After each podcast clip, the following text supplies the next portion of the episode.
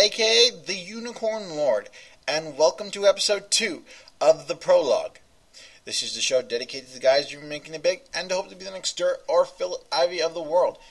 I hope that I can, of course, through this podcast, enlighten you people as to just how difficult it is to be the next hot thing in poker and to show that hard work does in fact pay off, mainly by being the focus. So, we're going to get into this week's results. Uni ain't doing too well. I'll tell you that right now. We are down to 1429 from last week, which was uh, 32, I believe. Actually, no, 36. 32 was actually after that one session I had, right after I made the podcast.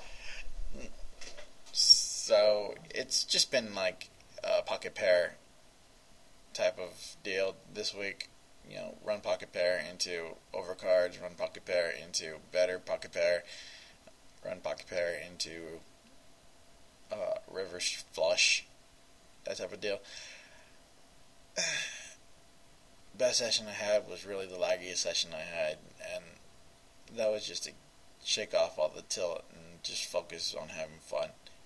So this week I've really just been playing video games and trying to shake my head off of all the bad beats I've been taking. Yeah. Anyways, we have a bit of a change in plans for this week's show as well that I have to get into. Escalante, who was going to be on the show, had my hand histories in preparation for the show. And he put them in a poker tracker, which probably turned out to be a bad idea he lost them. In other words, they got processed and he couldn't find them anymore, and he couldn't pick out the ones he wanted. Although, either that or they got deleted. We, we're not quite sure what happened. Uh, Escalante can't find the information on me, of course, is what I'm trying to say.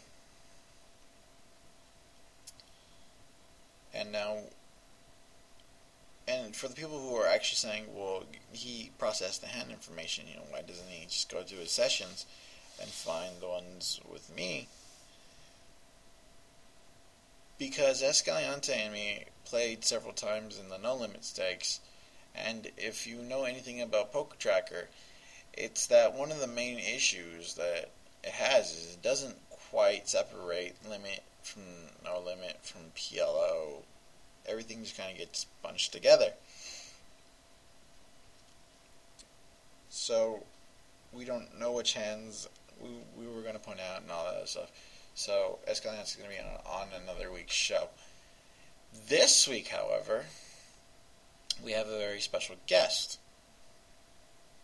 He is the owner of three World Series poker bracelets, and he is amazing, to say the least.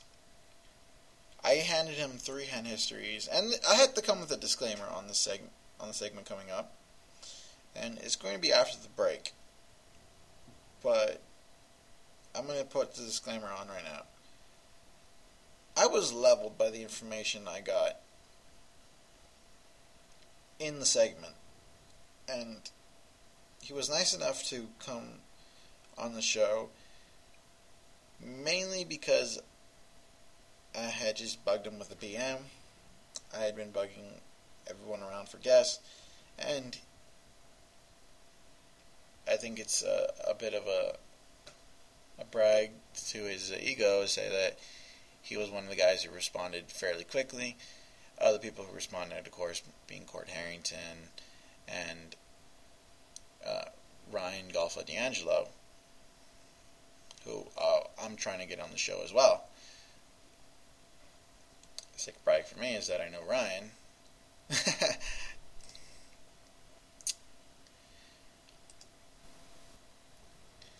And you can kind of hear it in the interview that I was just leveled by the sheer amount of information I was gaining. And in fact, at one point during the interview, I was asked a question. I had no idea how to respond, so I just said, yeah. Anyways, so after the break, which we'll get to right now, we will have our one hour interview with a World Series of Poker champion not a main event champion, but a three-time bracelet winner with over 6.9 million in tournament earnings. If you haven't guessed it by now, well, you'll hear him after the break. This is the Pro-Log, and we'll be right back after this.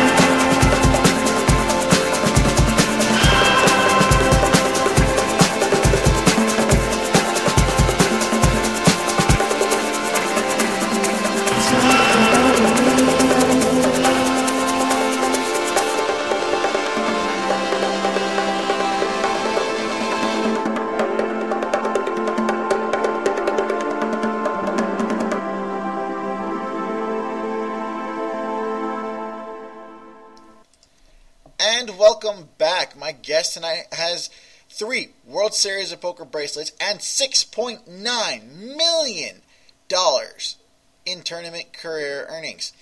He has been featured on Poker Superstars Invitational and has appeared in all six seasons of GSN's acclaim series, High Stakes Poker. He's also appeared on Poker After Dark on NBC, holds two World Poker Tour titles, and was second in the 2008 WSOP Player of the Year race, just behind Erick Lindgren. My guest, of course, if you haven't guessed now, is the one, the only Barry Greenstein. Welcome, Barry. Hey, uh, do I call you Unicorn Lord or Uni or Raleigh? Most people can call me uh, Raleigh. I already, but... I already decided I'm going to call you Raleigh. Yeah. So that's fine. I can let you choose. That's... Yeah. That's fine. All okay. right. So I sent you the hands earlier, Bear. So, yeah. And let's just get down to it. The first hand is uh, a five five no limit game, eight handed with me under the gun with 9 9. Uh, mm-hmm. I raise to 15. It folds around to the button. The button raises for 45. And I call the extra 30. And the flop comes 10 Well, well, well you, you, stop there like there's no decision. you know, and, and, there's a decision. that uh, you effectively. Uh, these hands. The way I think about it is, you know, the money's immaterial. It's, you know, how many big blinds do you have? Uh-huh. Uh, you know, so I can. I look at you had four dollars and eighty one cents. The other guy had four dollars and fifty five cents. So I guess effectively we're playing for his money. Yeah. About four fifty, and so it uh, with a five cent big blind, uh, we're playing for ninety big blinds. All uh-huh. right, nine size forty five. Yeah. So ninety big blinds. It, it, gives me a feel for about how deep we are. Mm-hmm. Um, and uh, you know, the question is, do I, you know, 90 big blinds, that's kind of a lot to play two nines all in, You, but it's certainly a thought. And, you know, there, but there'd be some people where, you know, I don't get away from two nines even for, for 90 big blinds. But I did open under the gun that shows some strength, right? Yeah. He raised on the button. Uh, so, uh, you know, calling there is reasonable to see what's ha- what happens. Um, uh, go ahead. You were running the show now. So right. give the rest of the action. So the flop is uh, 97 cents. The flop comes 10, 3, 3, two spades. Uh, I check. He bets out for 60, and then I call for 60. I don't put him on a 10, obviously, and I don't put him on a 3 because. Well, well, well okay. Uh, yeah, you wouldn't think he has a 3. You raised you. You don't put him on a 10 because he'd probably have two tens, right? If, if he had one 10, is, that, is what you're saying, if he's reasonably solid. Yeah. Plus, he'd been c betting me a lot beforehand. So. Well, uh, well, okay. Well, well, the continuation betting doesn't tell you very much. Uh, the you know the question is what what's he been raising with in the open and early position? Is the guy like a knucklehead or is he you know pretty pretty uh, you know pretty solid? You know how often does he three bet? Um, let me look that up. He had been raising 35% of all the hands he was in. Oh, so no, no, he had like a raise ratio of 35%. So like his wait, wait. his call ratio was 60%. So I, am obviously using poker. I, I, don't understand. Are you saying a re-raising uh, like a three betting ratio, a third of the time oh. if he played three bet or what? Oh shoot, where is that? Um. No, it's I, don't. I actually well, forget about. it. But I'm saying in general, you get what I'm saying. If yeah. the guy's oh, you mean uh, or, or is he like? Much, I may be, uh, you know, you know, four betting him even with this hand, right? If he's if he's rarely, you know, if he three bets uh, an amount that makes you think he three bets just with big pairs and ace king, uh, oh. you know, obviously then, you know, I'm yeah, not no. When he, when he raised it, I automatically put him on like an ace king or something because I thinking I was thinking that this this was such a a standard raise from him that it couldn't have been uh, overpair because the, with him generally it would have been you know a little bit larger than just three times what I was betting out. Well, you've got that good a feel for his game, if, uh, because you know, frankly, typically it's just the opposite with most people. With uh, Ace King, they tend to raise for a little more than three times, and with uh, big pairs, then you know, especially aces and kings, they don't want to scare you out too much. They raise for very close to three times. You know what I'm saying? Yeah. So uh, I mean, uh, without knowing anything more about this particular individual, uh, I would have thought just the opposite. I'd, I'd definitely be afraid that the guy has a bigger pair. No, it was uh, one more of those uh, body types, like where if he had a hand, he was automatically raising with it. So that's why I elected to call rather than to. Uh, wait, wait, wait, what, I didn't understand. What what you, what do you mean about body types? Uh, bot, like he's a bot. Like you know, if he has a hand, he raises it. If he folds, then he didn't have anything there, or if he checks, he doesn't have anything there. So that's automatically. And then like if you give him options, he generally He's a takes. bot? Yeah, it, he's he's he's he's obviously playing more than one table. Like you can just look him up, and he's on like 24 tables. Well, this is poker stars. I thought they don't let bots play on their side. No, no, no. It's it's it's not a it's not a literal term. It's just the way he plays. The way he plays is oh, because he plays a lot of. I He's got you now. he's- yeah. He plays so many tables that it's hard for him to do a lot of varying. He plays kind of automatic, is what Yeah. you're saying. So he was a a very laggy bot. So it, Okay. basically all of his options were either raise or fold. So that's why I, I elected to call here and just actually see the flop because Okay. if I But I'm still I'm still confused. You know, one thing he said to me, I don't understand why. You know, I I agree that I often put people on ace king when they raise me, but with the right frequency compared to, you know, them having you know big pairs also, I, I don't see how we would know. You know, we would be able to lean more. You know, there are more ace kings in the deck if you figure out mathematically than pair of aces. But when you add up all the big pairs, obviously that's what I'm afraid of is that he has a bigger pair, and I don't see any way you can know that he doesn't have a higher pair than nines. It was just a guess on my part, really. Right, So, but Uh, know, I didn't say it was smart. I just said it, it, that's what I was. well, we're hoping. You know, normally when we call with a pair, obviously that isn't aces or kings, we're hoping the guy has, uh, you know, is, is either ace screwing around, which we're we're we're basically saying isn't happening, or he has ace king and the flop comes low. Obviously, whenever you call with a pair of nines, you say put up small cards. You know, Uh-huh. I hope nines are still good, and then I'll uh, you know I'll proceed from there. Uh-huh. And and so here, you know, I get what you're saying. 10-3-3 look like you know, we're in pretty good shape. You yeah, know, it looked like Jitten to me. but- basically either he had us beat the whole way, uh, or he didn't draw it on it. You know, we had the best hand, he didn't draw it. So anyway, so go on. So it came 10-3-3, and he bet 60, which is a normal amount, right? Yeah, it was pretty much uh, two thirds the pot, and uh, right, but but you know there are two numbers to, that we still have to look at. There's it's two thirds the pot, but it's also a significant amount of how much we have left.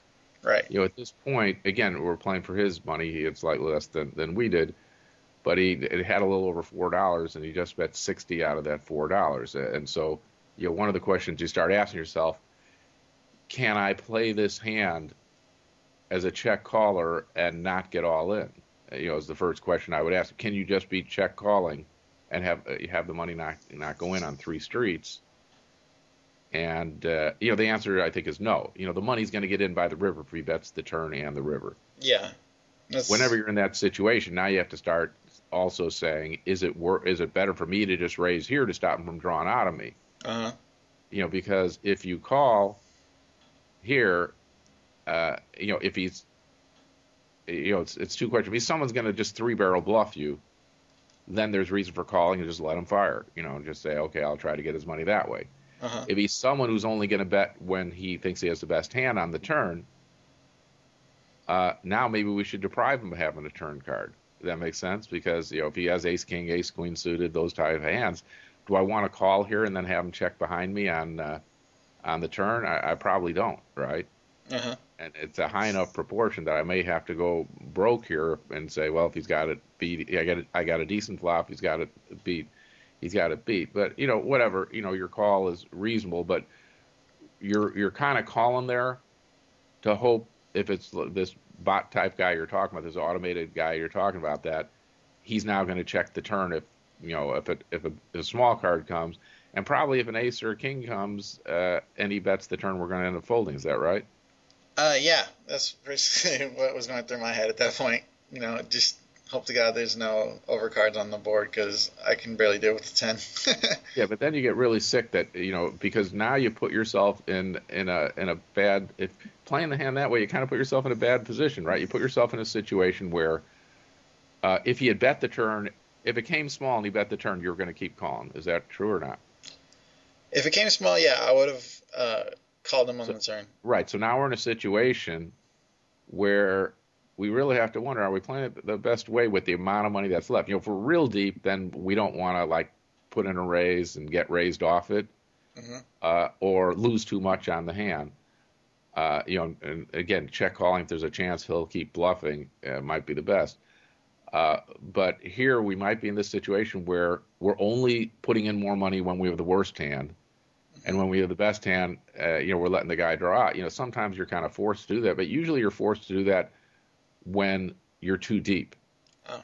Here we're not really too deep. Again, I don't know how, you know, how you know, how much this per- is a percentage of your bankroll, um, but uh, you know, and again, you hate, you know, sometimes you get these situations where you have a hand like this kind of marginal and you raise and then the guy moves in and now you talk yourself into folding too. So you tr- end up essentially turning your hand into a bluff. So the, the, the point I'm trying to make is that this is a difficult situation. So you're saying I basically made it more difficult for me by No, I, I'm not saying anything because it's like, you know, I don't know the guy. Uh, you know, I like calling more against a guy who can keep bluffing me. uh is all I'm trying to say.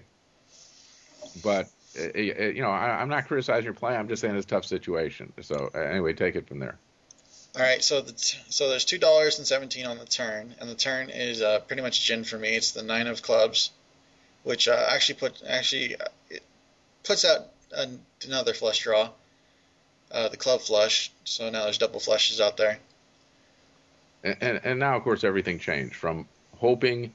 I mean, really, we were hoping he was going to check the turn until now we're hoping he has the overpair, Yeah. as long as it's not tens. That is. Well, I'm still assuming that he might actually see that as kind of like a blank, and then he might uh, fire of off he, with of course, he thinks it's a blank. yeah. So he might fire off with like uh, ace king or uh, king queen or something in that range, thinking that maybe I had uh, maybe a queen or a, a queen jack, or was looking for some, or was looking for that flush draw. I'm I'm, I'm thinking he assumes I'm on, on flush draw Why?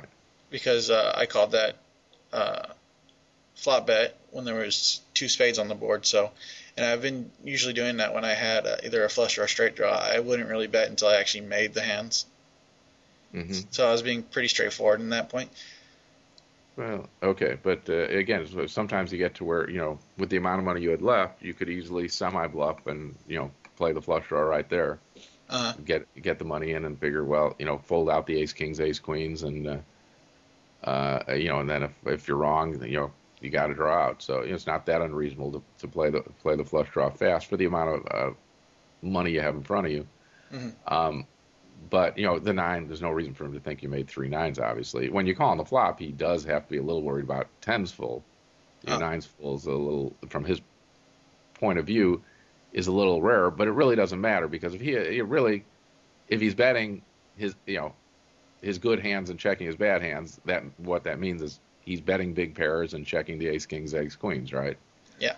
Uh, and we don't know what he's doing if he's going to semi bluff with the flush draws or if he's going to bluff with those other hands. But anyway, the fact that he checked behind us, uh-huh. you know, kind of means in retrospect, we it was probably right for us to raise. Uh, do you do you agree with that? Yeah. Okay. You know, Now, it's just one of those oh. things where I look back and I kind of regret, you know, making that decision. well, well, you don't regret. Well, you know, you shouldn't be so. You know, I wouldn't say regret. I would say that we that we recognize we made the wrong play. You know, I make wrong plays. Lots of hands I play. You make wrong plays all the time. It's not something to regret. But as a matter of fact, now it's just the opposite. I don't regret I made the wrong play here at all. If the nine comes now, I'm kind of happy that I played it kind of wimpy in a way, if you know what I mean. You know, I Uh-huh. kind of didn't take take control of the hand and gave the guy a chance to draw out. That's basically what his check behind me told me is that I gave him a free card. Uh, that's the bad news. The good news is the free card helped me. All right, so we didn't point this out, but it actually went check check. So um, the river, it's still 217, and it's queen, which Queen offsuit queen, queen of diamonds, which is Yeah, important. queen. There were two black flushes up there. Came came a red queen, and, and now let's think about that. What does he have? You know, in, in these situations, you're always ask yourself, what does the guy have? What do you think he has at the point of going check check on the turn? I'm not. I don't think he has anything at this point. So I'm pretty sure that. Well, what's not anything? You know, there's lots of not uh, anything. You have five four off suit. You know, he doesn't. Uh, you know. Well, what is, what, go ahead. Sorry. Sorry. Uh, um, uh, it's obviously I'm putting on on something that's ace high or maybe related to that. Like it's it's a flush, it's a busted flush, or um, something that you know he might bet the flop with that is actually pretty decent for that flop. Maybe uh, he had a ten on that spot. Uh, you don't think he'd bet again to try to make, make you pay for your flush if he had a ten? If he had top pair, he's going to bet again. It's not like you guys are absurdly deep and he thinks the best way to you know get his value is just checking behind you on the turn, letting you fire a bluff on the river, something like that. Uh, you know, you guys have uh, you know not a, a, ridiculously large number of chips. You got you know our, money in front of you. 90 big blinds is you know pretty typical. You know, not not deep, not short. Um, and uh, so, you know, I think he's got when he checks on the turn. My first thought is he's got the ace king. I guess yeah. he could have ace queen. He could have ace jack suited if he if he that's a hand he would raise with. He's got like you said, he's got a big ace. Uh, that's the most likely. If he played the hand uh, bot like as you were telling me to begin with, he plays a lot of tables. Then big ace is like the hand we're expecting to get to turn over before the river. You know, if it went check check, right? For instance, that's what we're expecting to see. You agree with that? Yeah. So when when the queen of diamonds comes on the river, how am I going to make money off this? If he's got ace jack or ace king, and I make a, a decent sized bet, he's probably going to have to give me credit unless he thinks I have a busted flush. And I guess if he's again, this is it helped to know something. He guy who could make an ace high call down, uh, or not. I don't know. But in the games that you know, there, there's you know, there's different levels, of course. But uh, I might and I remember, I think I would. I would put him so squarely on ace something that, of course, when the queen comes, I'm hoping he, he had ace queen and the queen hits him. If the mm-hmm. queen hits him and I bet, he's going to pay it off, at least pay it off, right? Yeah. You agree with that? But if the queen didn't hit him, let's say he had ace jack, and he's putting me on basically what I had, eight, but not nines, eights or sevens, a pair, you know, I could easily have a middle pair lower mm-hmm. than nines right now. And if he missed, you know, he might fire. Uh, the big question here is there is there more value in betting it than checking it? That's what the you know the whole. I mean, this ends up not being much in the hand because you know it's not clear what you should have done uh, on the uh, pre-flop or on the flop. Mm-hmm. Uh, but now when the queen comes, certainly against a wide range of players, checking and letting him fire is the best. Uh, you know, if we if we put the guy in a hand of of ace high, which seems very likely, whether he hits the queen or not, there's a chance he's going to fire. He's going to fire the queen for value, and he's going to fire the non-queens, try to bluff me off on my small pair, and act like the queen hit him. You know, whenever you see an overcard come and you're on, you're betting, you, you often when an overcard comes, you try to act like it hit you because you figure the guy calling wasn't calling to hit just that overcard, right? Right. And when uh, and here where someone else had the betting lead initially, uh, you know they're at times going to make you try to make you believe that it hit them. So I, against a lot of opponents, I would have checked the river and given him a chance to fire and figure I'll pick up pick off some bluffs and even and when when it hits them, of course, then it's uh, uh, at least going to break even. Excuse me, it's probably going to at least break even with me checking. He's going to bet I'm going to check raise them all in. Um, that's going to be hard for him to get away from ace queen at that point because he's going to think maybe I've got ace queen of spades or ace queen of clubs. You know, those uh, ace queen of spades most likely. You know, that was the the flush that, although you know, of course, if I had ace queen of spades, I would have raised played it faster on the flop even with a pair on the board mm-hmm. uh, for how deep we were. But anyway, so that's the only the only argument I have with what you did is it's just too likely if you bet the river, he's just going to fold. Which and he's is... almost always going to fold unless the queen hit him, in which case checking does at least as well. Does that make sense? Yeah, and that's why you're back. So okay, so that so that's my analysis of that hand. But but you know you you won a nice pot regardless, and uh, and it's pretty obvious that you had the best hand the whole way. Yeah. So basically, what the action that we didn't point out after this was I bet out uh, dollar twenty five and he folds, and uh, I fold the the full house and take in a two dollar and seven pot. Right. You you basically bet about half the pot at that point. You know, nothing wrong with the amount you bet. And you know, again, it would have worked. We have a guy who could call with Ace King. I guess that would work, but it's kind of hard for him to call with Ace King there with uh, you calling the flop. Uh, and uh, again, you know, based on what you're telling me about yourself, you're kind of you're kind of like a bot yourself. You know, betting, you know, trying to play as straightforward as possible, right? Right. And uh, so he, you know, he has no reason to believe that you're you're going to be firing, knocking him off the hand either. If you had the, you know, again, one of the very likely hands you could have had there are under pairs. You probably wouldn't bet those because there's not much value in betting them at that point, unless you got to, you know, especially when the queen comes, you're more just afraid the queen hit him and holding your breath that it gets checked behind you. Right, right. You get what I'm saying? So, so you know, you not a bet. Like I say, I don't think that's a bet you're going to get paid off on that often. That's anyway. That's my analysis. That hand. So the check would have been better on the river. I think so. All right.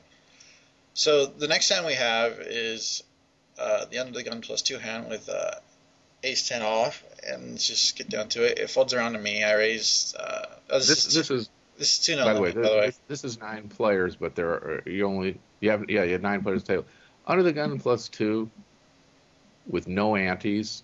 Uh huh. Um, ace 10 offsuit is one of my least favorite hands. I mean, late position it becomes a decent hand, but in early position, ace 10 is just uh, I don't like the hand because when people play against me, they play with uh, ace with a face card, and it gets me in trouble. And unless I hit an ace and a 10, mm-hmm. or uh, uh, you know I flop a straight or something like that, you know I, I often fold that hand, especially without antes and under the gun plus two. Just so you know, it, it doesn't. In my basic strategy, it's not a hand I want to be playing with, uh, and no limit. And here you're pretty deep. It, you know, it's a lower game. This is one cent, two cent. So again, going back to uh, how many big blinds you have over, you have like 300 big blinds. Is that right? Um, I have about 100 or 100. You've you have three dollars, which is. I have two. I have 280. So or sorry, you have 150 big blinds. What am I talking about? Yeah. 150. We can't multiply. Uh, we have 150 big blinds, pretty deep. Uh, uh, that's the one thing. But you're you actually. This is a sick brag here for for uh, Unicorn Lord. He had the most chips at the table. He had the biggest stack. A- everyone else had, was less, and people typically had uh, a little over 50 or 60 big blinds. Well, and, uh, actually, the person I played against had 18 cents more than me. Yeah, he, he well, Oh yeah, I had you wrong. You 280. You had two, you're right. You were the second. Yeah. Can't read the history right. Yeah, you had the second. Whatever. It's not a lot of money, but again, you know, I really don't think in terms of money when I play. I just think in terms of big blind. It's kind of all the same. That's, that's but uh, whatever. So lots of big blinds. Uh, uh, you had over 100 big blinds, and uh, I very likely would have folded the hand, just so you know, uh, to start. But anyway, once you didn't fold, uh, go ahead. You can do the play-by-play. All right. So I was being obviously kind of laggy here. Uh, I raised a six because it folded around to me, which is my standard raise. And you know, I raise everything without even aces. Uh, middle position one calls me for six, middle position two calls me for six, and everyone else folds. And so there's 21 in the pot. The flop comes 8, 10, 7, uh, two clubs, and I bet out for 20. A middle position calls for 20, and middle position two folds. Okay, so again, we got two callers on the flop. And now it came 10 high, which was really nice because obviously the people with ace face cards are in trouble. And and uh, one of the guys calls you now on the flop when you bet 20, which was kind of a large bet. You bet the full pot. Yeah. Which is a you know normally you bet th- you know three handed you know more like half the pot, two thirds the pot at most, but you bet the full pot and you got called. So you know it's a little bit scary. Uh, well, um, it's it's kind of giving away sort of how I play, but if I if I have a hand that isn't really the best hand out there, but or might not be the best hand out there, but I'm pretty sure that it may be good. I'm looking more to actually make everyone fold by betting the pot. Rather well, but here, but here, you, you you know, when flop comes ten high and you have ace ten, you think you have the best hand. No one re-raise you pre-flop. You don't think they have a pair higher than ten, so why wouldn't you think you have the best hand? You're not a you probably have the best hand, and b you're not going to fold out better hands by no matter what you bet. You agree with those two statements? Yeah. No, I'm I'm trying to get things like uh, Queen Jack to fold, because you know if that if I hit a nine, because right, but I don't know, it's Queen just that fair Jack, to me.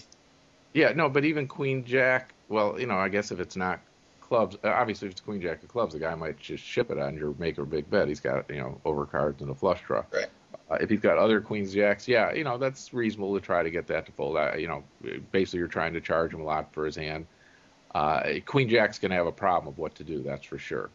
hmm uh, when with your bet here. Should you know he could do one of he could fold raise or or call with Queen Jack. I think most people uh, where you have that much behind you, you bet less than you know one tenth of what you guys left. I think most people with the overcards and the gut shot would probably just, especially at this limit, just call. hmm Uh, you guys are a little too deep for the guy to play the hand fast, and so you know typically that's what what someone's going to do. I think. You agree with that or disagree? Right. Uh, I actually agree Agree or with that. disagree? Right? That was your answer. Yeah. I'm just agreeing with what Barry says. Barry, you obviously know a lot more. No, but I was giving you a choice. Do you, do you, or you know, would the guy fold or call? Do you think? I'm with a queen thinking he might have called with Queen Jack. Yeah, I I, th- I think that seems like a pretty typical action. Uh, so anyway, but whatever. I'm I'm not arguing with your bet. I under, you know, it's kind of clarifying. If, if the guy calls, he should have something decent there. Mm. Um, now the four comes on the turn. Which is uh, pretty much a break card for everybody. Uh, the Right. 60, 60 Well, not every. It's only you said every. There's only you and one other guy. Yeah. At this point. So the turn is 61 cents. The Flop, uh, sorry, the turn is uh, the four of hearts. Uh, I check, he bets out 18, and I call Well, for well, okay. 18. Well, well let, let me understand why you checked. Um, you Um, still rate to have the best hand a pretty, you know, pretty large percentage of the time. What are the hands that are going to beat you? Well, you know, if you start with something like Jack nine suited, he flopped a straight. Obviously, that beats us. Or if he flopped sets of eights or sevens, that beats us. But anything else, we have the best hand, right? Right. So and it's pretty much a stop and go play for me. a Uh, stop, go. Yeah. Is if I'm So- putting him on a on a pair of eights or a pair of sevens, then I think if I check here, then he's going to put me on uh, what I was putting him on, which was Queen Queen Jack. Wait, if he flopped a set, you're saying, No, or no, he just no, has a? It- it- it's- if he had something like a nine eight, Yeah, if he had like nine eight, seven six, you know, something around there. You know, if I check there, he might put me on either the flush draw that busted, or you know something like Queen Jack. Um, so he's he's pretty much going to bet if he has any any one of those pairs. I don't think that he's going to uh, bet if he has a, a set here because he wants to get me to bet out again. But he's not going to bet.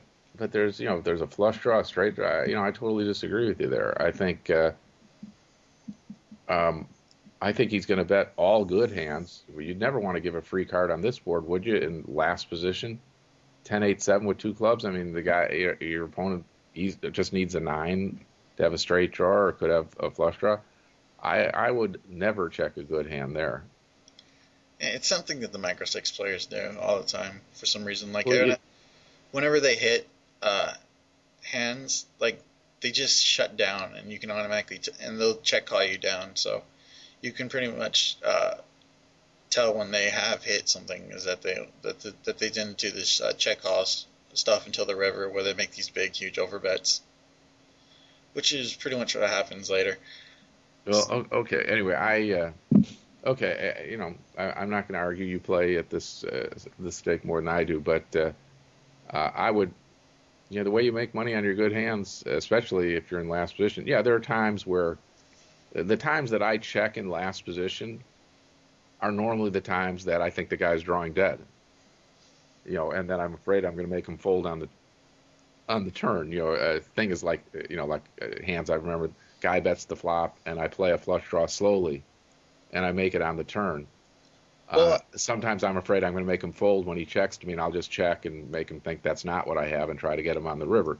Mhm. But but a situation like this where it's very vulnerable, uh, you know, it's normally not good to, uh, you know, to check behind with uh, with even a set there. You know, you want to give you know, a couple of reasons you want to bet is one is your opponent may still be worried you've got the draw and may try to take you off it too. You want to give him an extra round of betting to, to hang himself, if you know what I mean. Yeah. If you have sets. So, uh, but well, go ahead. But you know, So you're you're getting in the mind of this guy and saying he's the type of guy you think if he had a real big hand might check. Yeah, and uh, another thing that I was thinking about is, you know, I, sometimes I do these to actually gauge where they're at because if I check to them, you know, they tend to bet certain amounts uh, depending on how strong their hand is. If he wants you to come along, but he has a good hand, you know, he'll bet out half pot. If he has a weaker hand, or if he's just trying to get you to, or he's, he's trying to value tell, I'm telling you, he might uh, just min raise here, and you can probably re raise him and take the pot away. So the size of his bet actually is telling me how good his hand is, and it's the fact that he doesn't put. Uh, no, no, no. You're, you're talking about raising the size of his bet on the turn. We're still talking about the turn now. Yeah, here? The size of the bet on the turn is actually telling me a, a little bit about his uh, about his hand, because he hasn't made those those very specific type of bets where he's trying to get you to call, but at the same time looking a lot weaker. But he hasn't made a very large bet, so it's kind of somewhere in between, which means Okay. Well, did we say what he bet? He, you had bet Uh, twenty on the flop, and now he ended up actually, which is peculiar, betting bet less 18 than that on the turn. He bet 18 cents on the turn, uh, less than a third of the pot. But you know, more. The peculiar part is that less than we put in on the flop, which Yeah, rarely and happens. that's that's what I was looking at when when I made that call. Is you know he actually didn't make these this uh this this kind of standardized bet. It was just this weird number that like he was trying to figure out how much to bet here, which meant Right. that You're, hit. you're expecting normally if the guy does bet to see a 30 or 40 cent bet. Right. Right. Uh, anywhere, actually anywhere from 30 to the size of the pot to 60 would be more typical. Now the guy bets 18. That's really weird. He down bet, and is maybe what you call it. Mhm. What does that mean? What did you think it meant? I, I took it as he might have hit the seven, and he was putting me on, like I said before, Queen Jack or the flush draw. He, so you think he has one pair? Yeah, I'm almost pretty sure he has one pair at this point because it's such a Right. Well, okay, and, and. I yeah. Well, there are three. The, the way I look at it, there are three possibilities. One is it was a small bet. He's in position. He wants us to pay a little for the draw, but he's not really sure how good his hand is. So, if he's just betting first, you know, at the, at the zeroth level or first level, depending on how you call it, Mhm. and and, betting and saying what the value of his hand is, he's he's saying I don't know if I have the best hand, but I don't want to give you a free draw. And Which if he's if that's what that bet means, so it's a little bit defensive actually. Uh, you normally a defensive bet is you know in front betting into something, but here it's kind of defensive. Like I don't want to put too much in the pot. I may have the best hand. Um, if that's the case, shouldn't we raise it? Yeah, I don't know why I called that. Uh, it's one of know, those. It's one of those things where I just if kind I give a free card. What if he even has something like seven nine or you know something like you know pair and a straight draw seven six? That's now become with the four came on the turn. I don't remember if we said it. Seven six would be a hand that maybe bet that amount. He's got a pair, uh, and he also has a double gutter. Again, so you know that's five uh, and and uh, eight is uh, thirteen outs. Do I really want to give him uh, almost a third of the deck for free? So you know, again, you know, I'm a little deep, but uh, it might be right to play. The, the only problem, again, it depends who I'm playing against. Might be right to raise. Uh, The only problem is there are two ways to interpret a small bet on the turn. Mhm. Normally, one is what we were saying. The guy's not that sure. He's got kind of a mediocre hand. The other is that he's got a really, really good hand. He's got the joint, and he doesn't want to scare you away yet. He's going to be betting bigger on the river. And he wants to give you a chance to even check raise him. And the joint hands are him flopping the joint, like with Jack Nine, he would have flopped the nuts. And now remember, Ford did bring in some hands. It brought in uh, five six. Yeah. He had the lower end of a straight draw, the the low straight draw. The four actually is relevant. So uh, I'd be really sick if I raised him here and he re-raised, or called and then you know had we had the action on the river. You know that would be kind of a sickening situation. So. Uh, you know, there are some reasons to possibly keep the pot small, and there are also reasons to raise. To you know that to, because of what I'm afraid is going to happen on this hand, frankly, Mhm. is that he's going to make this, you know, small bet saying I've got something but I don't have a lot. I'm going to call, and then it's going to go check check on the river. uh, unless he draws out. So it's almost like again, I'm giving him free cards, and uh, uh, you know there are some players who I would raise here, and if they re-raise, you know, give them credit. Uh, you know, the question is if you raise here and you just get called, you like it, or if the guy, well, you like it as long as he's not like trapping you with the nuts. Mm-hmm. Uh, and if he, you know, getting him to fold may be the best result. I mean, it means you have the best hand. I mean, I still think we have the best hand an overwhelming majority of the time here. We have a, a top pair with an ace kicker, and we have a guy betting, you know, not that much, and we probably have the best hand. And you know, but getting him to fold may be, you know, the best thing to do because uh, it's too likely he's not betting the river. Does that make sense? Uh huh.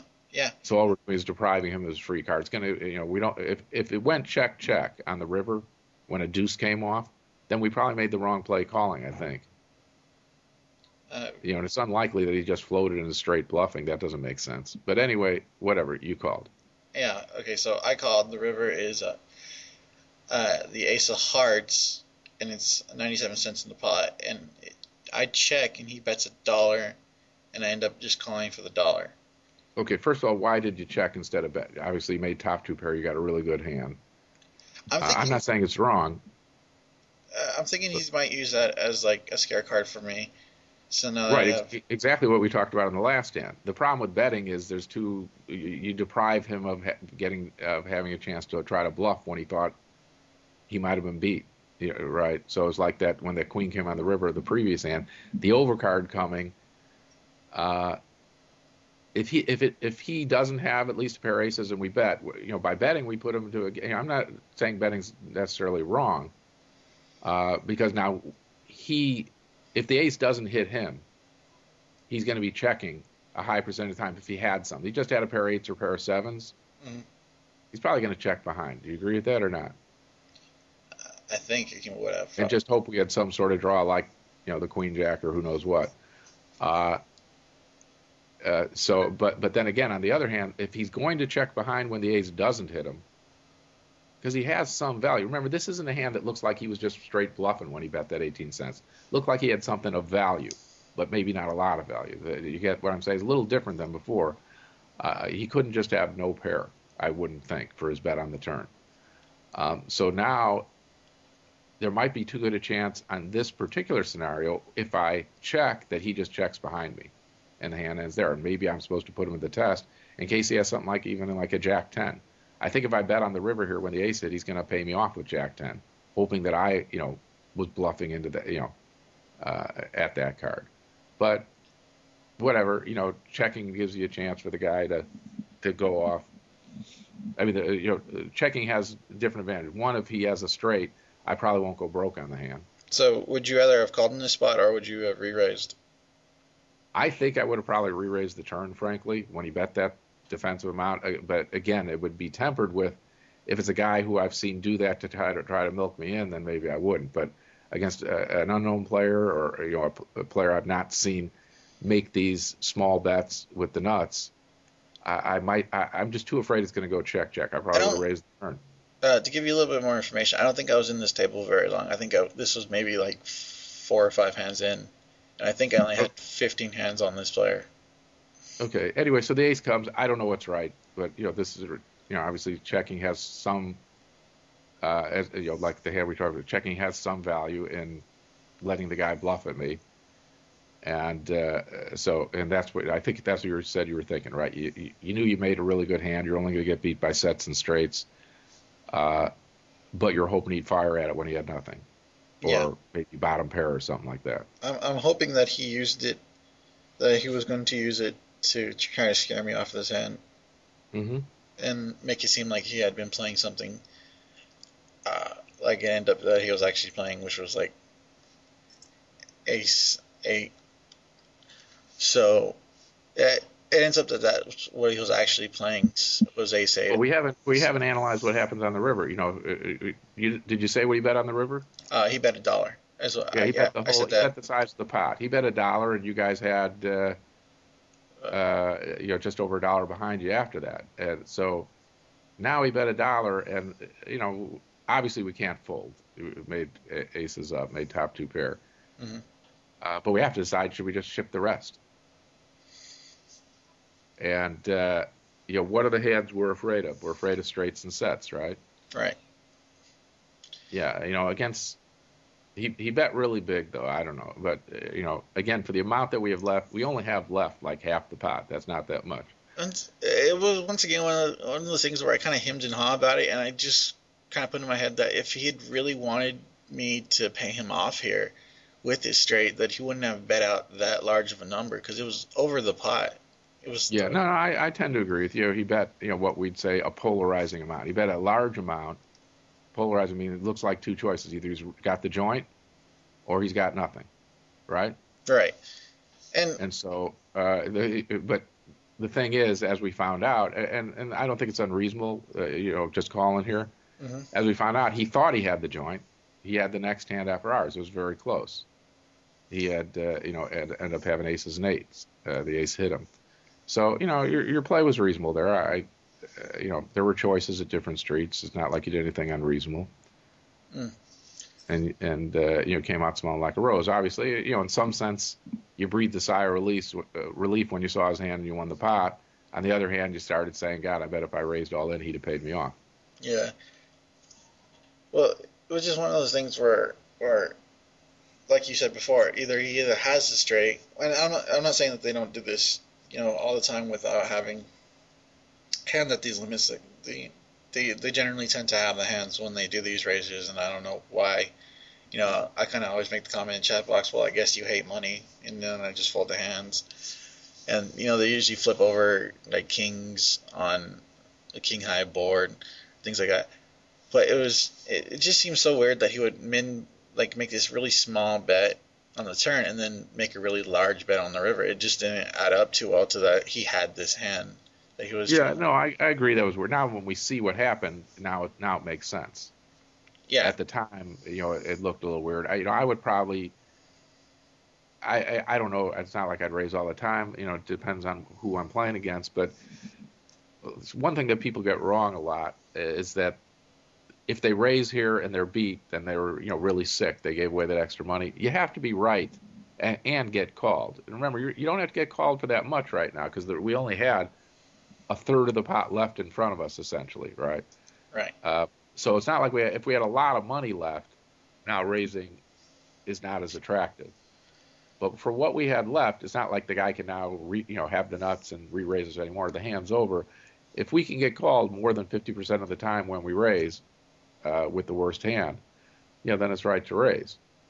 Uh, is there any chance that the guy even could have played the nut flush draw this way? We don't have the ace of clubs, an ace hit on the river. You know, could he have played it slow? I don't know if, if he's the type of guy who would. But there are some hands certainly that could pay us off. And, uh, you know, I, I wouldn't feel that bad if I raised and did run into the set or the straight, which obviously are all going to pay me off. I'm not going to knock those out. Uh, as long as it's someone who can also pay me off with one single pair, I wouldn't feel that bad about my raise for not that much. But but your your logic is right. The guy bets small on the turn, bets big on the river.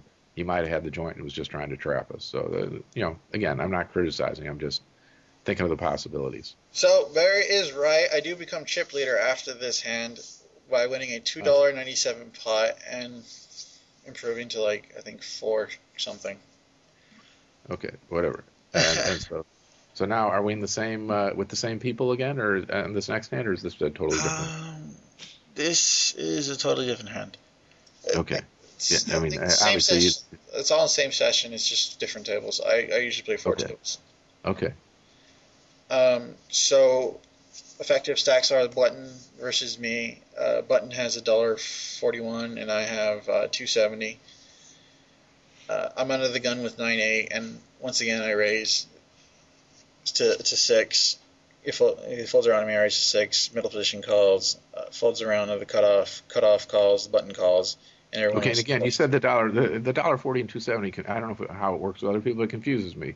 I just say right away, I'm playing for seventy big blinds when I played against this guy. Right, that's the way I think. Right, so it's about 150 big blinds for me, and Right, but I'm saying we were playing for his stack. His Yeah. uh, we you were playing a pot for effectively seventy big blinds. Right. So the flop comes uh, sorry, there's 27 cents in the pot. The flop comes seven five six, and it's basically just a gen flop for me. I flop uh, pretty much every damn draw out there. Yeah, for Uh, people who aren't visualizing this, uh, you know, Raleigh had nine eight of spades, and it came seven six five with two spades. So it flopped uh, the nuts with the with the straight flush draw. Yeah. Um. So, 27 cents. I bet out 15. Uh, middle position folds, cutoff folds, and the button calls for 15. And I like this a lot.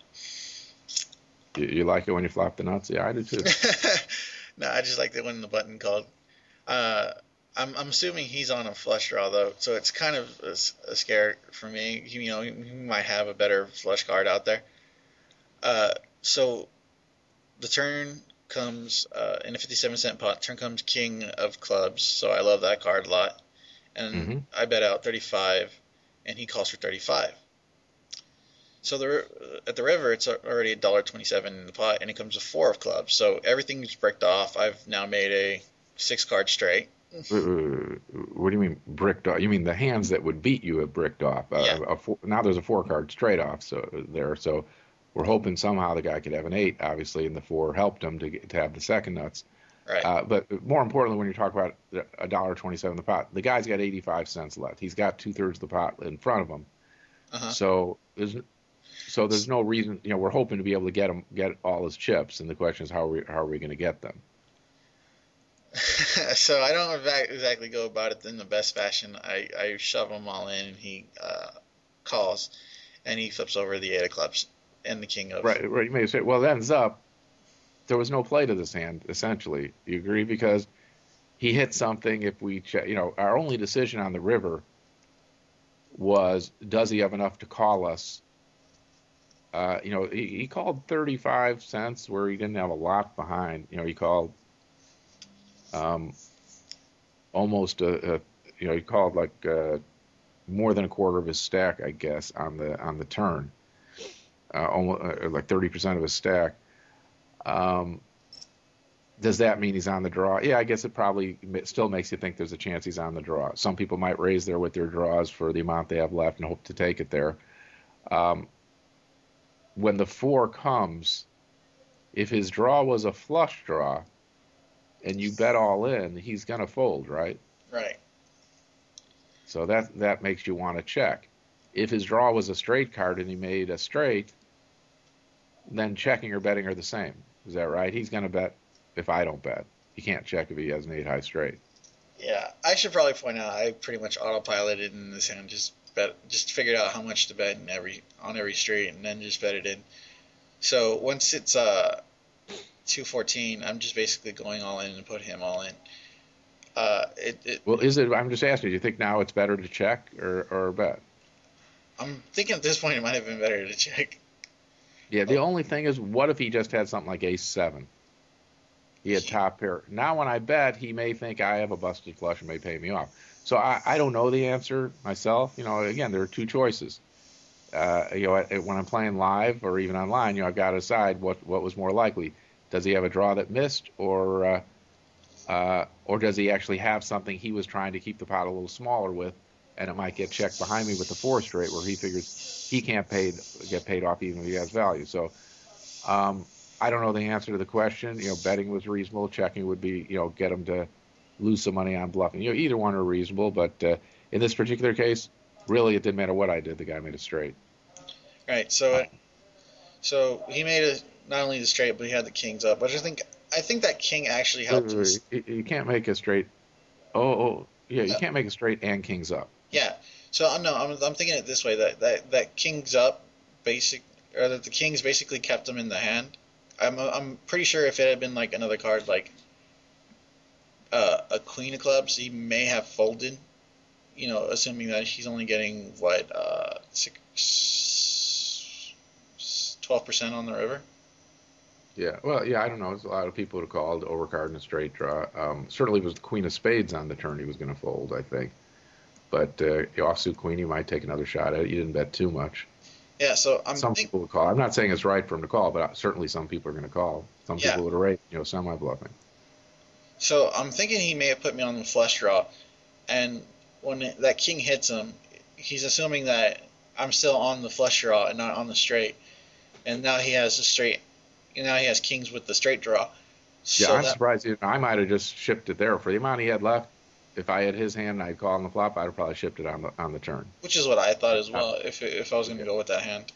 So I'd have played his hand uh, differently, and of course, uh, end up uh, drawing, yeah, drawing basically dead, having uh, you know three cards to tie.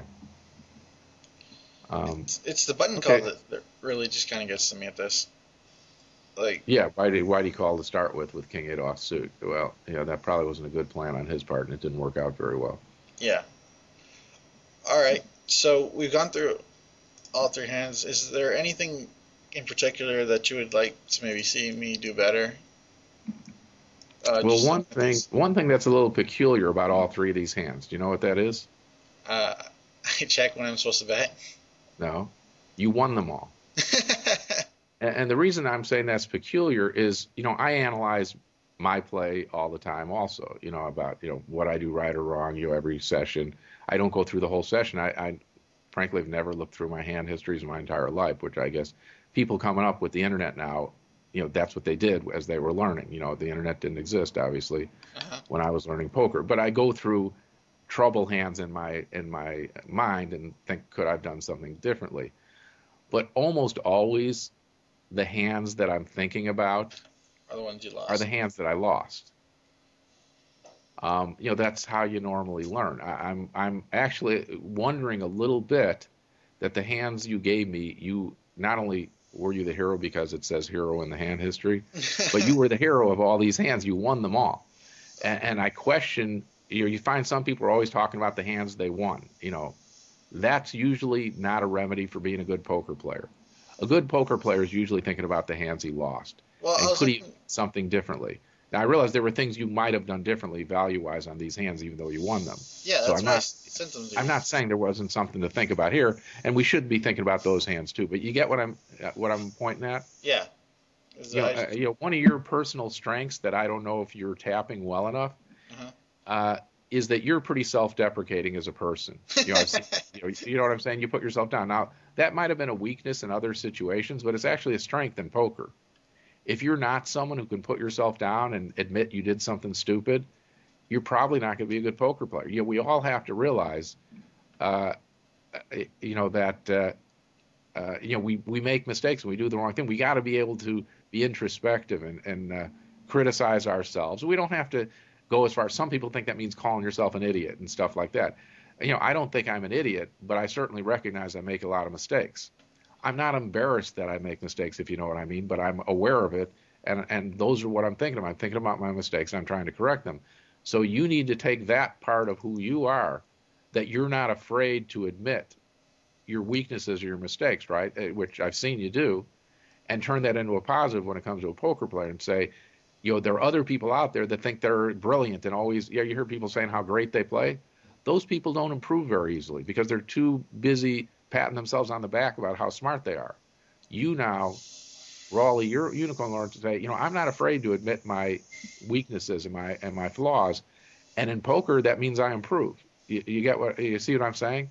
Yeah. So anyway, the, so my only criticism is, which, and I'm not even saying it's right, but it's something to think about are you spending a lot of time on the hands you win? That's not going to help you improve in general. That's probably not going to help you as much as looking over the hands where not only did you lose them, but you see that other lines might have worked, and now you got to.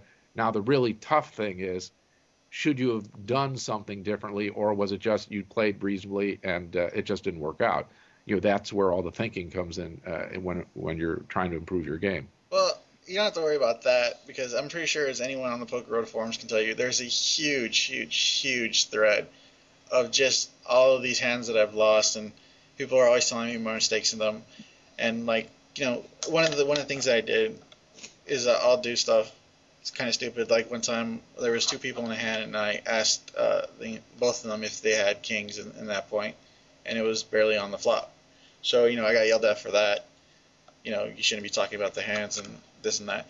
So no, I, I don't just post up the hands that I win, but I think no no no no I okay yeah I I, I believe well okay and anyway uh, yeah but are you you know the other danger is looking at the hands you lose like I say it's a fine line between seeing the hands you lose and even then deciding you played them wrong or, or you did you it, that's where a lot of thinking comes in in poker is being able to analyze afterwards did you lose because of something you did or just you know obviously it was aces against kings and all the money went in normally you're going to say you had to play it there was nothing you could do but you know some of these other hands that you lose you you you know you always go through the scenarios where you might have been able to win especially if the guy drew out you could have played it differently knocked him off uh, the draw knocked him out of the pot uh, or even you know all sorts of things. Even when you know he had something uh, that slightly beats yours, if you could have turned your losing hand into a bluff, there are lots. You know, poker is pretty deep. There are lots of things that can be done. And so, uh, uh what I'm saying is, uh, as I already said, uh, I it's hard for me to have spent this much time on three hands I won. It, it, partly because just they kind of go quickly past. You play so many hands often the ones you won, you know, or at least for myself, I win them. I don't even think about them again a lot of times. Right. Well, I'm always just thinking about, you know, if, if it's like a hand where I see the end product and I, I, I think, well, shit, I could have got more out of that hand. And I, I kind of jotted it down in my uh, poker tracker, and I look at it later and go, well, where did I mess up? Where, where, where did this happen? You okay, know? okay, yeah, that sounds reasonable. Uh, and, I'm not. And one of the things that uh, I do kind of do that kind of makes me seem like I'm not one of those people who learns is I don't acknowledge when I've actually gained some new information. Like if someone you know decides that he wants to yell at me for 30 minutes about you know why I shouldn't be doing this, I don't really acknowledge it, but you'll see me at the table the very next day, you know, applying that same knowledge, and it's and so it's I just don't like to, you know, point to actually be point out that I may have been wrong there right off the bat, but I do eventually absorb everything that's told to me. Okay, yeah, well, you don't have to let people know what you know, what you don't. But I mean, if someone's being nice enough to give you constructive criticism, uh, you know, probably just forgetting about poker, you know, it's reasonable to say, you know, okay, well, I'll, you know, I'll think about that type of thing. You don't have to say whether you agreed or didn't agree. Um, uh, you know what I'm saying? Just out of normal humanity or whatever, if the guy's mm-hmm. sharing information because a lot of people don't want to share information on forums. They don't want to help you out. But you know, I think you know, in which our, I think is one of the good things about Poker Road. Yeah, in Poker Road, we don't seem to have a lot of that. We have people really sharing and being helpful, and you know, and sometimes I'm sure they're questioning, uh, why should I be helping out? You know, someone who might become the opposition. You know, normally, you know, for myself, even as you know, I help a lot of people out. Uh, but I generally try to help them in a way that may help them but won't hurt me. Is the kind of how I'm thinking. I don't want to tell them what's going on and what are the different things I might do to give them too much of a clue of how I play my hand. I'm more saying you know what may work for them against other people, rather than giving you know I don't usually give the the, the insights into everything I do if I think it's going to help people play against me. Uh, I can't really say anything about that. So I guess we'll end it here. So my guest has been uh, three-time World Series of Poker bracelet winner Barry Greenstein. You can find him uh, on the Poker Road forums, and he hovers around two plus two every now and then. He's also very friendly. I was able to approach him very easily at the Bay 101. And uh, thank you, very for being. I didn't see how I could get away, actually. but well, I'm glad you're you're giving me all these. Uh, what, what was it? You're uh, what was it? you give me all these props and stuff. So it, that's why I came on the podcast, just so people know. So Unicorn would, so uh, Unicorn Lord would say these things, and uh, you better, you know, good PR for me in the future. So thanks for all the help. All right, and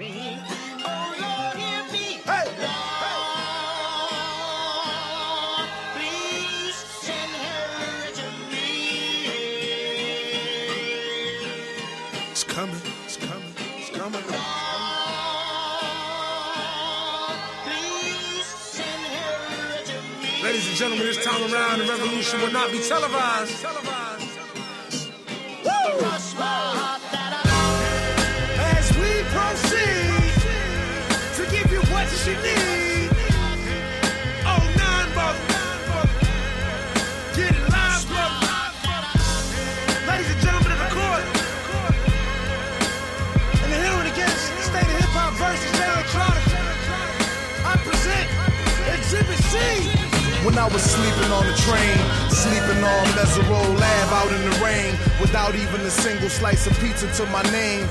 Too proud to beg for change, mastering the pain. When New York niggas was calling Southern rappers lame, but then Jack and I slang. I used to get dizzy spells, hear a little ring, the voice of an angel telling me my name, telling me that one day I'ma be a great man, transforming with the Megatron dawn, spitting out flames, eating whack rappers alive, shitting out chains. I ain't believe it then, nigga, I was homeless. Uh-huh. Fighting, shooting dice, smoking weed on the corners. Trying to find the meaning of life in the corona. Till the five percenters rolled up on the nigga and informed them.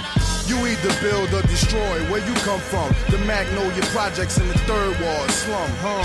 It's quite amazing that you rhyme how you do and that you shine like you grew up in a shrine in Peru. Question 14, Muslim lesson 2 dip diver, civilizer 85er. I make the devil hit his knees and say to our father, abracadabra. You rockin' with the true and living. Shout out the lights out, Joseph Chewy Bivens. Shout out the Baltimore, Baton Rouge, my crew in Richmond. While y'all debated who the truth was, like Jews and Christians, I was on Cecil B, Broad Street, Master, North Philly, South Philly, 23rd, Tasker, 6 Mile, 7 Mile, Hartwell, Gratiot. Niggas really would pack a U-Haul truck up. Put the high beams on, drive up on the curb at a barbecue and hop up out the back like what's up? Kill a nigga, rob a nigga, take a nigga, bust up. That's why when you talk that tough talk, I never feel you. You sound real good and you play the part well, but the energy you giving off is so unfamiliar. I don't feel you. We need something realer. Hit me up on the phone, said what you waiting on. Tip hit me up with a twit, said what you waiting on. Diddy send a text every hour on the dot saying when you gon' drop that first nigga you taking long. So now I'm back spitting that he could pass a polygraph. That Reverend Run rockin' Adidas out on Hollis Ave. That FOI Marcus Garvey, Nicky Tesla. I shock you like an ill electric field, J Electra. Oh my god! Keep going! They call me J Electronica. Fuck that. Call me J Elect Hanukkah, J Elect Yamaka, J Elect Tramadan, Muhammad Asalamaka, Rasulullah Subhanahu wa ta'ala through your monitor. My Uzi still weigh a ton, check the barometer. I'm hotter than the motherfucking sun, check the thermometer. I'm bringing ancient mathematics back to modern man. My mama told me never throw a stone and hide your hand. I got a lot of family, you got a lot of fans. That's why the people got my back like the Verizon man. I play the back and fade the black and then devise a plan. Out in London, smoking, vibing while I ride the tram, giving out that raw food to lions disguised as lambs. And by the time they get their seat top and deploy all their henchmen to come at me from the treetops, I'm chilling out at Tweet Stock, building by the millions. My light is brilliant.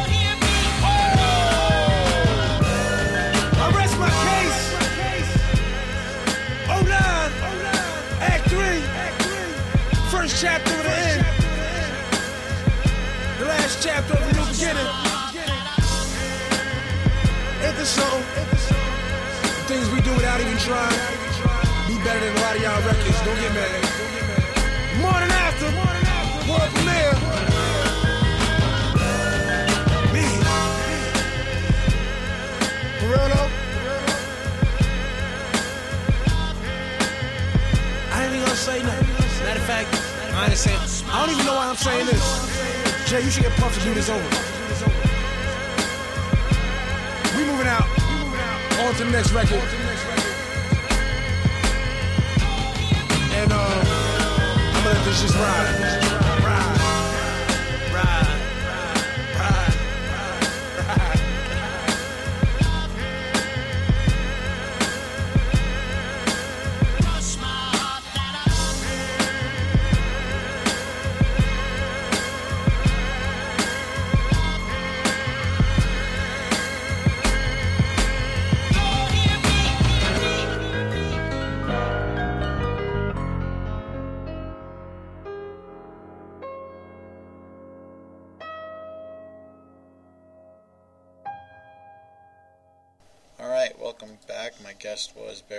Barry three time World Series of Poker bracelet winner, and author of the book Ace on the River.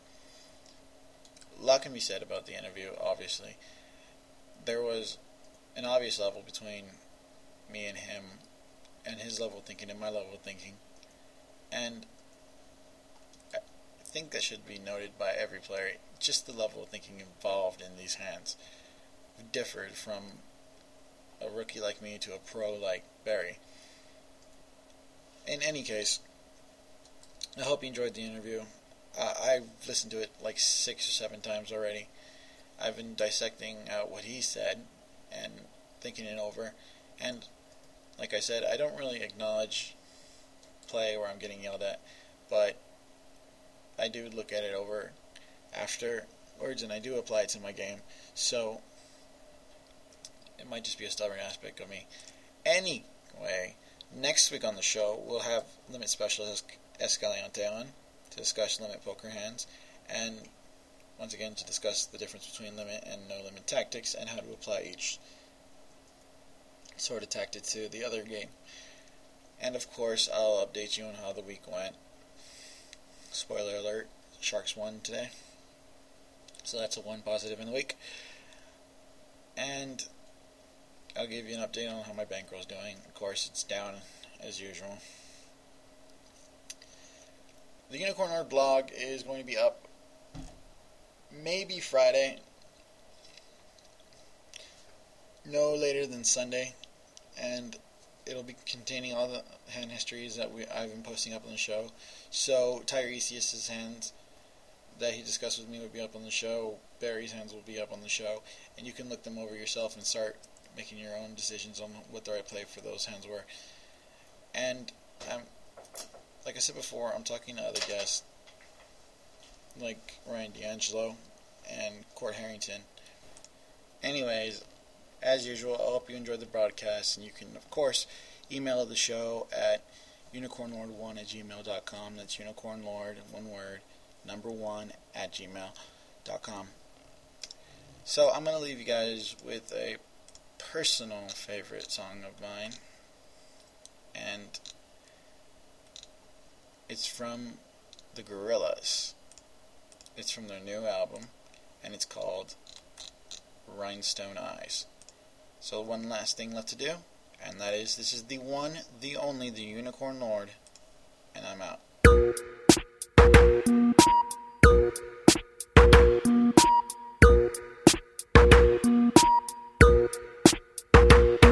I'm a scary gargoyle on a tower that you made with plastic power. Your rhinestone eyes are like factories far away. Where the paralytic dreams that we all seem to keep drive on engines till they weep with future pixels in factories far away. So call the mainland from the beach. Your part is now washed up in bleach. The waves are rising for this time of year. And nobody knows what to do with the heat under sunshine pylons we'll meet while rain is falling like rhinestones from the sky.